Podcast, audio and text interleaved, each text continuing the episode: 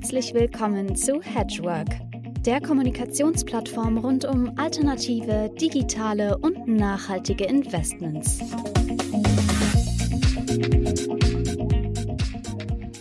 Mein Name ist Uwe Lill und ich bin seit 2004 der Initiator und Gastgeber der Hedgework Eventreihe. Heute begrüße ich Frank Dornseifer, den Geschäftsführer des Bundesverbandes Alternative Investments BAI. Mit ihm spreche ich in den kommenden 20 Minuten unter anderem über die Ergebnisse des jüngsten Investor Surveys des BAI. Der Investor Survey wird seit 2013 jährlich durchgeführt. Im Jahr 2020 haben 77 Investoren mit Assets under Management von über 1300 Milliarden Euro teilgenommen.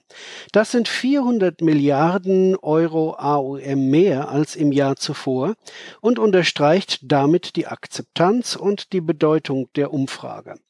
Darüber hinaus steht uns Frank Dornseifer auch Rede und Antwort zu den neuen Kryptoassets und zum regulatorischen Hammerjahr 2021. Ja, lieber Frank, äh, vielen Dank, dass du zur Verfügung stehst für den ersten Hedgework-Podcast. Hedgework hat ja schon 181 Veranstaltungen hinter sich, aber heute ist die Premiere, der erste Podcast mit dir. Du bist ja Geschäftsführer des Bundesverbandes Alternative Investments. Ähm, vielleicht zum Einstieg, was versteht man denn unter alternativen Investments? Schönen guten Tag auch von meiner Seite und es ist mir ein Vergnügen, beim ersten Podcast heute von der Hedgework äh, mitwirken zu dürfen mit dem schönen Thema Alternative Investments. Eine allgemeingültige Definition, was sind ähm, alternative Investments, gibt es so nicht. Ähm, es liegt vielleicht an der Vielzahl von Anlagegegenständen, Finanzinstrumenten, Investitionsstrukturen und Märkten, die hier zusammengefasst werden, dass es eben noch keine eben äh, griffige Definition gibt.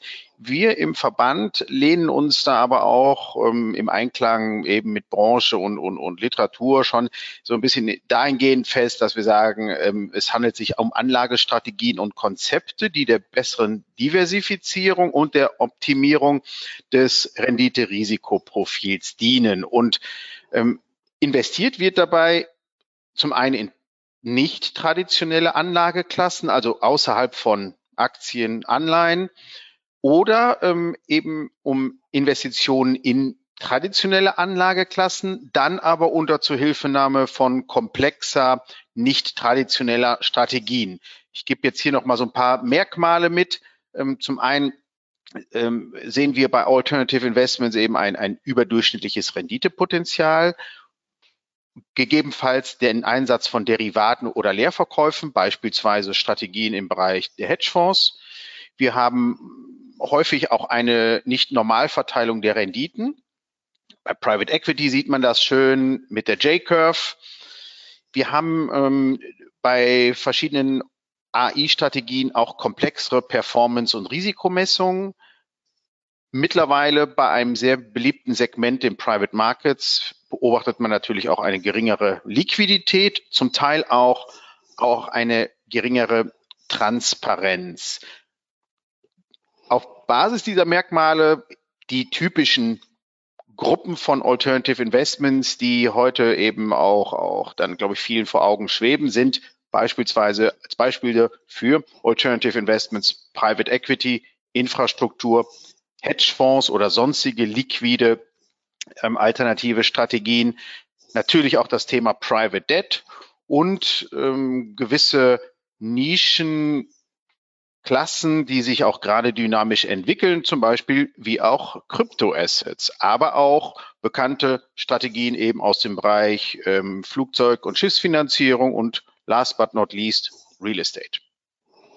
Okay, vielen Dank. Also wenn ich das so richtig sehe, alles so ein bisschen außer traditionelle Anleihen und Aktien und Plain Vanilla Investments.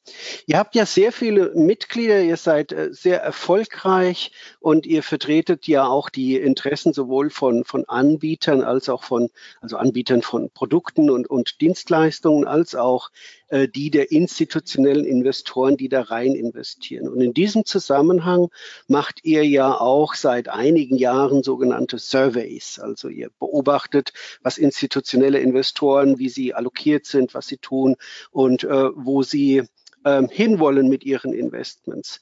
Äh, der äh, Survey vom Jahr 2020 trägt ja den Titel Private Markets Strategien werden Mainstream. So habt ihr die Pressemitteilung benannt, äh, die ihr damals rausgegeben habt. Kannst du uns so eine kurze Zusammenfassung der Ergebnisse geben? Wo stehen die institutionellen Investoren?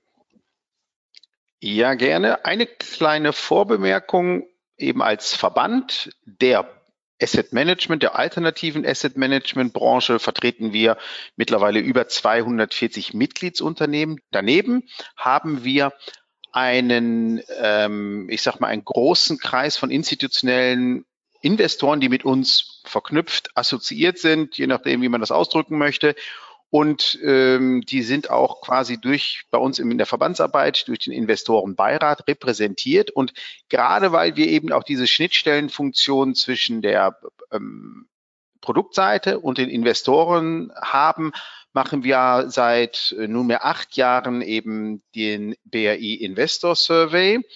Und es geht uns eben darum, wie du auch schon sagtest, ähm, einfach zu gucken, wo sind die Trends, wo sind die Herausforderungen, ähm, wohin bewegt sich das institutionelle Investorenportfolio in Deutschland. Und äh, nicht ohne Grund lautet die Überschrift der, des, des Surveys beziehungsweise auch der Pressemitteilung, ähm, Private Markets werden Mainstream, weil wir eben beobachtet haben eine Entwicklung, die jetzt aber auch schon über mehrere Jahre anhält, dass äh, die Private Markets Strategien, insbesondere also Private Equity, Infrastruktur oder auch Private Debt, eben eine ähm, erhebliche Rolle im in Investorenportfolio haben, ähm, mit auch äh, stark wachsender Tendenz.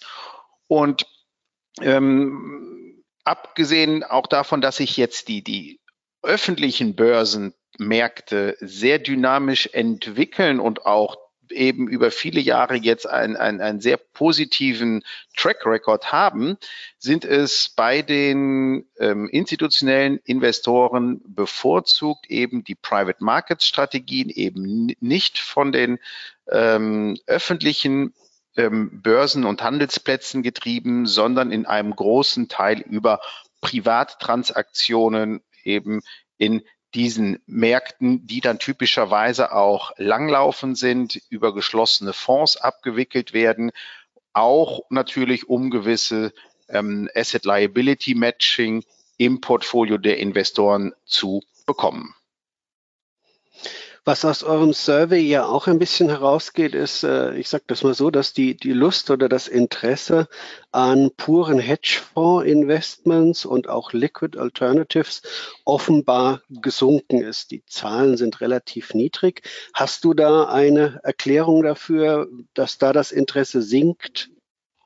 Zunächst muss man konstatieren, dass wir natürlich jetzt im, im ganzen Verlauf unseres Surveys, also zurückgehend ähm, auch bis äh, 2013, 2014, eigentlich immer schon beobachtet haben, dass Hedgefonds-Strategien, sogar auch äh, die im Usage-Mantel hier in Deutschland unterrepräsentiert waren. Das ist eine Bestandsaufnahme, wo sich nicht viel geändert hat, wo wir zeitweilig sehen konnten, dass es durchaus ein Interesse gibt, mehr zu machen. Das hat sich aber nicht realisiert, was ähm, anfangs einfach vielleicht mit, mit regulatorischen Schwierigkeiten, ähm, gerade hier in Deutschland, zu begründen war. Stichwort fehlende Transparenz, äh, Strafbesteuerung im Investmentsteuerrecht, schwierige Zugangsmöglichkeiten, ähm, was bestimmt ähm, eben da seinen Anteil getragen hat. Dann gab es viele Hedgefonds, die in Offshore Jurisdiktionen angesiedelt waren. Es gab da, glaube ich, eine Gemengelage. So, ähm, über die Hedgefonds in USITS-Strukturen gab es ein gewisses Interesse. Allerdings äh, haben vielleicht auch jetzt in den letzten ein, zwei Jahren zum Beispiel diverse Strategien eben nicht so performt, wie es dann eben die, die klassischen Aktienmärkte gemacht haben. Zum anderen ähm, fühlen sich einfach viele deutsche Investoren durchaus eben mit Private Equity und Co. auf der illiquiden Seite sehr wohl und haben vor dem Hintergrund einfach diesen Schritt hin ähm, in, in, in typische liquide ähm, Hedgefonds oder Hedgefonds-ähnliche Strategien nie gemacht. Und gerade mit Blick darauf, dass viele eben auch ähm, eben jetzt im Punkto auch der Sustainable Finance Initiative gerade diesen Langfristcharakter der Anlage immer stärker in den Vordergrund tritt. Hinzu kommen natürlich auch gewisse bilanzielle, ich erwähnte es eben schon auch, natürlich die, die Asset Liability Matching Aspekte, die dann eben ähm, gerade den Private Markets Strategien eben einen deutlichen ähm, äh, Zuspruch eben ähm, bringen. Ja, das ist sehr interessant und äh, ich glaube, wir müssen das auch beobachten, denn natürlich sind auf der einen Seite die liquiditätsgetriebenen Märkte, also von den Zentralbanken für äh, die traditionellen Assetklassen wunderbare äh, Treiber, so dass viele Hedgefonds-Strategien eigentlich in einem äh, nicht normalen Umfeld äh, sich zu bewähren haben. Ähm, auf der anderen Seite ist aber, müssen wir sehen, wie es ist, Deutschland noch nie das Hedgefondsland gewesen. Und äh, da müssen wir mal schauen, ob sich das noch ändert. Zum genau, Survey vielleicht da ein, ein Punkt auch noch. Man muss auch einfach sehen, ähm, viele deutsche Investoren, und das sind auch, glaube ich, auch gar nicht nur deutsche Investoren, die wollen auch zum einen nicht die Volatilität der typischen Aktienmärkte haben. Die wollen auch nicht eben ähm, die, die tägliche oder sehr kurzfristige Bewertung eben haben. Ähm, vielen schätzen eben dann ähm, langfristige Bewertungsperioden, die sie natürlich auch so ein bisschen von gewisser Volatilität an anderen Märkten ähm, entkoppelt. Okay. Eine letzte Frage zum Survey, was ja auch aufgefallen ist, ist, dass ähm, sagen wir mal, institutionelle Investoren sehr, sehr zurückhaltend äh, bei Kryptoassets sind, während äh, Kryptoassets sozusagen bei den Schlagzeilen in der großen Presse ähm, regelmäßig vorkommen. Ähm, worauf führt ihr das zurück? Ist das äh, dauerhaft oder meint ihr, das ist erstmal eine Phase des Beobachtens? Letzteres ist aus meiner Sicht äh, der Fall. Ähm, ich meine, mich haben die Ergebnisse nicht verwundert, dass es dort also kaum Berührungspunkte bei den institutionellen Anlegern äh, gibt. Äh, wir müssen eben uns in Erinnerung rufen, das sind konservative Anleger, die eben Pensionsgelder, Versicherungsgelder, ähm, eben Gelder der äh, beruflichen, äh, der, der privaten Altersvorsorge eben sicherstellen wollen, sicherstellen müssen und hier natürlich ein strenges Mandat haben. Und in Zeiten von Bitcoin mit einer extremen Volatilität, ähm, in Zeiten, ähm, wo ähm, Kryptohandelsplätze gehackt werden, wo es dann auch noch an einem regulatorischen Umfeld für diese Märkte und diese Produkte fehlt, ist es eigentlich offenkundig, dass hier ähm, diese Entwicklung beobachtet wird und ähm, Investoren sollten sich da auch nicht treiben lassen, nur weil ähm, jetzt einmal der, der Bitcoin-Kurs durch die Decke geht, dann wieder zurückfällt oder auch bei anderen Kryptowährungen. Ähm, ähm, hier muss der Markt reifen und diese Marktreife wird vor allen Dingen auch dadurch kommen, dass wir jetzt auf nationaler Ebene, aber auch auf europäischer Ebene eben Gesetzgebungsinitiativen haben, die genau diese Märkte ähm, helfen, auch, auch zu erschließen und investierbar zu machen. Und spätestens, wenn dann auch eben die traditionellen Assets, sage ich jetzt mal, ähm, eben über die Blockchain äh, auch, auch als Token erwerbbar sind und, und, und, werden wir diese Verknüpfung der vermeintlich alten ähm, Anlagewelt mit der neuen bekommen und, und dann wird sich hier auch ähm, glaube ich, das Bewusstsein oder die Stellung die, ja, der, der institutionellen Investoren etwas ähm, ändern. Das ist eine schöne Überleitung gewesen, auch zu meiner äh, letzten großen Frage, die ich habe. Du bist ja beim BAI auch für Recht zuständig. Du hast äh, beim 181. Hedgework das Jahr 2021 als das kommende regulatorische Hammerjahr bezeichnet. Äh, was kommt denn alles an großen Dingen auf Produktanbieter wie Investoren zu? Ja, in diesem Jahr haben wir eine interessante Konstellation dahingehend, dass bei verschiedenen europäischen Fundamentalrechtsakten wie der AIFM-Richtlinie für eben die Manager, aber auch ähm, bei Solvency oder bei der CRR eben für die Investoren ähm, Review-Prozesse anstehen. Die sind gesetzlich vorgegeben. Insofern ähm, nicht irgendwie wie in der Finanzkrise ähm, eine Reaktion auf größere Probleme, die aufgetreten sind, sondern hier steht ein turnusgemäßer Review an.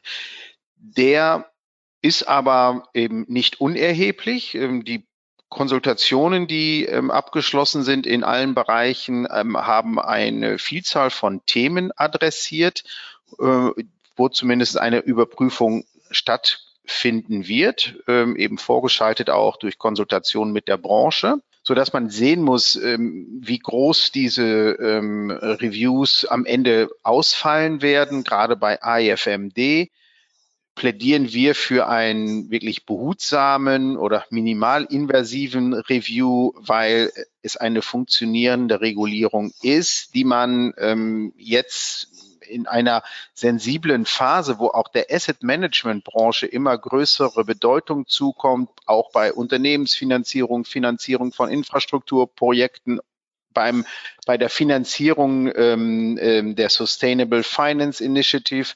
Hier sollte man also sehr überlegt handeln, wenn man ähm, diesen Review-Prozess steuert.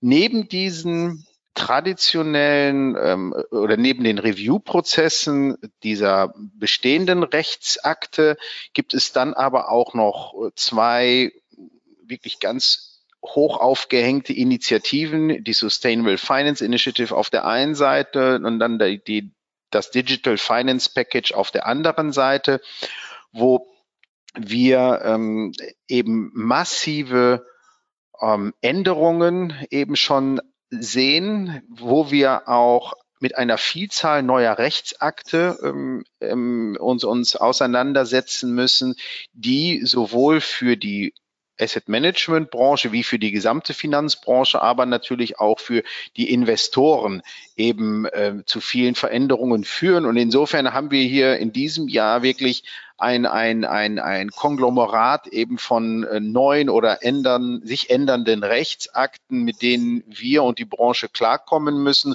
Deswegen haben wir in diesem Jahr eben eine Vielzahl von äh, großen Regulierungsthemen, die wir eben bewältigen müssen.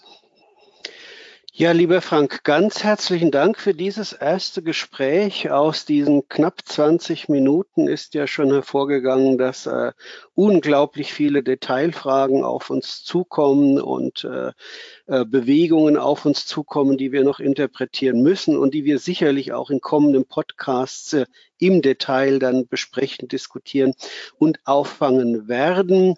Äh, für alle Zuhörer natürlich empfohlen die Webseite des BAI unter www.bvai.de. Wer möchte natürlich auch viele Informationen unter hedgework.de. Ich würde mich freuen, wenn Sie beim nächsten Podcast von Hedgework äh, dabei sind. Bitte geben Sie uns Feedback. Ganz herzlichen Dank dafür und an dich, lieber Frank, nochmal vielen, vielen Dank für dieses Gespräch. Dankeschön.